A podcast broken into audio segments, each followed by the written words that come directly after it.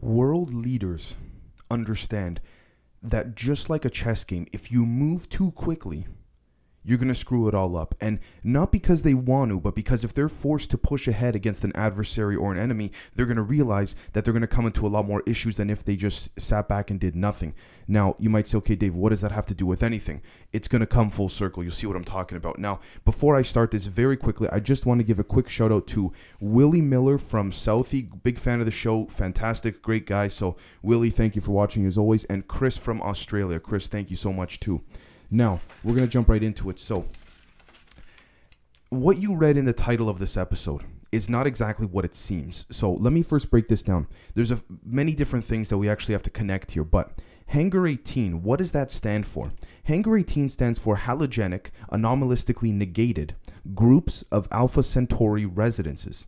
Now, you may say, "Whoa, what does that what does that have to do with anything?" So, Halogenic refers to the overall concept of utilizing elements on the periodic table in order to enhance a certain whatever apparatus or something of the sort, right? Now, the thing is is the reason why it's called negated groups of Alpha Centauri is because there's a certain overall subversive group of the Nordics that come from the Alpha Centauri star system. Now, if they originated there or not, it's hard for me to say. However, these are some of the Nordics and some of their specific factions or sub factions that have made arrangements with the United States military in order to have certain bases left alone. And I've spoken about this before, and they have these bases mainly within the Tonto National Forest in Arizona and the Indian Springs within Nevada. And ironically enough, the alleged deep underground military base maps connect these two locations with the underground Mach 2 speeds that Phil Schneider has spoken about, Al Bielek has spoken about, and Gary Webb was about to speak on before he coincidentally committed suicide, right?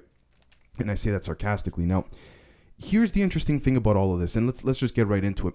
Human hearts actually beat at a very specific frequency. Okay, everything that essentially vibrates and lives gives off a frequential range. So, here's what we need to understand. The human pulse rate, according to ScienceDirect.com, is g- generally between 40 and 120 beats per minute, which is equivalent to 0.6 to 2 hertz per minute. Now, yes, this is a low frequency, but I want you guys to keep something in mind. If we can connect the fact that, which we can, frequencies and vibrations are very separate, and we've established that, what we understand here is that frequencies give purpose to vibrations. And what I mean by this is, is this vibrations are very, very stagnant in the way in which they exist within this universe because they're made to essentially create the overarching core of what's made up of this fabric of this particular third dimensional universe. Now, yes, there are higher dimensions, and these vibrational states change and adjust based on which dimension they're delegated to be in. And the way they give off energy is through frequencies. So, now that we've established that, we need to then under, look, look at uh, the representation of what 18 stands for in, in the, the phrase Hangar 18. Now, let's take a look for a second at some of the most basic principalities of being able to decode something. Let's take a look at the numerical representation that connects directly to the alphabetical number. So, whichever number is in the alphabet that connects to this letter is what's going to explain everything for us. So, if we take a look, number one is A. And what we're going to find within one of the documents that has to do with Hangar 18 is that this is absolutory honor. So number one is A, number eight is H. H is the eighth letter in the alphabet. A is obviously the first. Absolutory honor. What you're gonna say? Hold on, hold on. That's extremely confusing. Where'd you get all that from? Well, absolutory honor, and if you could just bear with me, I got some notes here. Happens to be according to many CIA whistleblowers, the highest level of classification bestowed upon a CIA agent who cannot be publicly recognized because of the sensitivity or classification of their work that they were doing right? So when a CIA agent or a contractor under the CIA receives the absolutory honor, whether they're deceased or not, or still alive, they're given this award in privacy with the agents in the room that are familiar with this operation, and then that is it. They're done. Now, this is interesting because I would dare to say that these Nordics have made such a, a an arrangement or contract, and over the many years have established such such a principalistic and fundamental trust between the humans and or the American government and them and, and themselves that they've actually been able to be classified as absolutory honorable not people but I guess beings or whatever you want to call it right? Or people we can call them that. Now I do understand there was a movie Hangar 18 that was based on this. This is another part of this aspect, which is predictive programming. I believe the movie came out in the 80s, I believe it was, called Hangar 18. And it had to do with a lot of different things we're discussing in this episode, which is ironic because I myself have not seen the movie. All I know is that the movie exists and it's out there. So let's take a look at some films, for example that we see that came out 10, 15 years ago that we realize have slowly but surely been able to subtly predict things that have come out in the long term of the overarching timeline of things. And what I mean by this is this when we take a look at the fact that they cannot control when i say they i mean world governments contractors different military industrial complex big pharma big oil all the ones that are really pulling the strings here they cannot control the specific actions of every little thing that occurs. They're trying to, but overall, as long as the overarching timeline of things follows through with what their initial planning was, they're happy with it. Sort of like a game on a chessboard. You maybe you lose a pawn here or there, but as long as you know you get your queen, let's say, to kill the king by the end or take out the king, that's all that really matters. And we got to look at that in the same way here. Now, here's what we have to understand. The human heart is so deeply ingrained with frequential vibrations and existential knowledge within the Akashic records that it can actually provide power if the vibrations of the frequencies that are being emitted are harnessed in a very curated way. Something that maybe humans on a classified level could do, but it's, it's very hard to say. Now, when we take a look at some of the forms and films that have been portrayed, what we're going to see here is that if we look at the film, for example, The Departed, with Leonardo DiCaprio, Jack Nicholson, and a bunch of other people that came out in 2005, I think Matt Damon was in it as well, they constantly reiterate the phrase that oh we're going to be at war with China in 20 some odd years or something like this. That's only one film out of many that has discussed this. And what I'm saying here is that for Hangar 18 to come out in the 80s and for it to suddenly make a reoccurrence now, what we're going to find here is that this might be a coincidence, but it also might not be. I, right now, I'm giving it a full on 50 50, but these are the kind of things they want us to do. They want us to question it so it creates doubt right? And these are the people within the CIA, within the intelligence community that create this kind of stigmata, right? Now, when we take a step back, here's what we're going to find as well.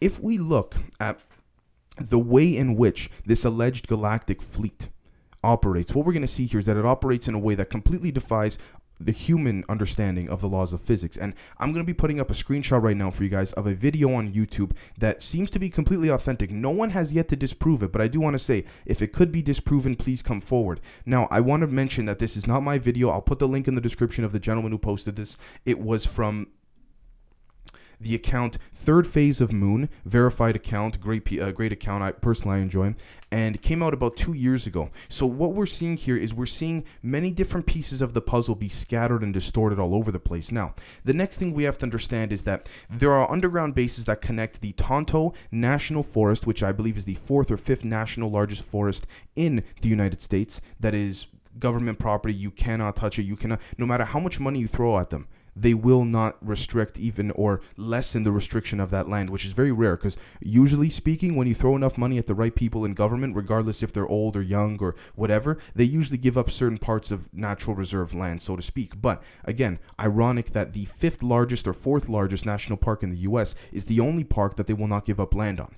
Okay. Now, according to Phil Schneider and Al Bielek, these Mach 2 underground trains that connect the deep underground military bases connect from multiple bases in Arizona to multiple bases in Nevada. Again, New Mexico, Arizona, Nevada, all these states are some of the most prominent states with the most prominent deep underground military bases, right? Now, the next thing we have to understand is this a lot of reports that Geraldo Rivera and many other reporters have reported on in the early 2000s that just kind of vanished and went away had to do with the Tonto National Park and also had to do with the fact that people encountered human like but different looking species, which we now know to be the Nordics, that seem to use a pen like device to essentially nullify them and freeze them. And I've spoken about this in an episode a couple weeks ago.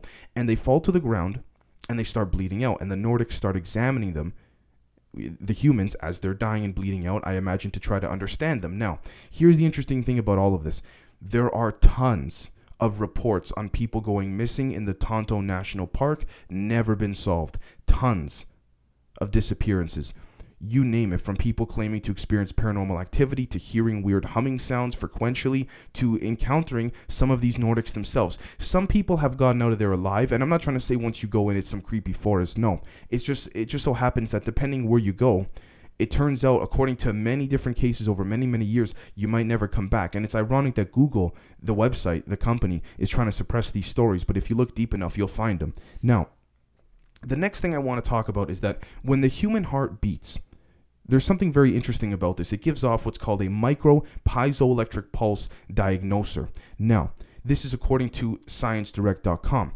and many other sources. Didn't we do an episode where we spoke a couple weeks ago about how piezoelectricity may have given power to the pyramids? Right? And this was someone who was pointed out, uh, this is something that was pointed out to me by a good friend of mine, so I'd like to thank him for that as well. But at the same time, let's take a look and let's understand that at very low frequencies, there's enough power that vibrational states could harness if curated correctly to allow for such, or let's just say, organs to power such craft. And what we realize here is that we're so, so far behind when it comes to being able to power certain vehicles, even on a public level, not on a secretive level, but on a public level. I mean, don't even get me started on gas and oil and all that, but let's just say for even water and corn to power vehicles is pointless because you can use frequencies to power them. And this is exactly what this galactic fleet is doing. And so when we take a step back, what we also have to understand is that there's so many connections here that seem to be deeply ingrained with the TWAO, the tall white area of operations that Google Earth seems to block out and put back on every so often, which is located in the Indian Springs, which is the same base that this galactic fleet comes out of, which ironically is connected to, again, the Tonto National Forest, where people are seen mutilated, dead, bleeding out. And so it's not that radical to think, for example, that these human hearts are being given or harvested for this type of power because it's an everlasting power. As long as you can still allow the human heart to beat, then it still gives off frequencies. It doesn't need to be in a human body.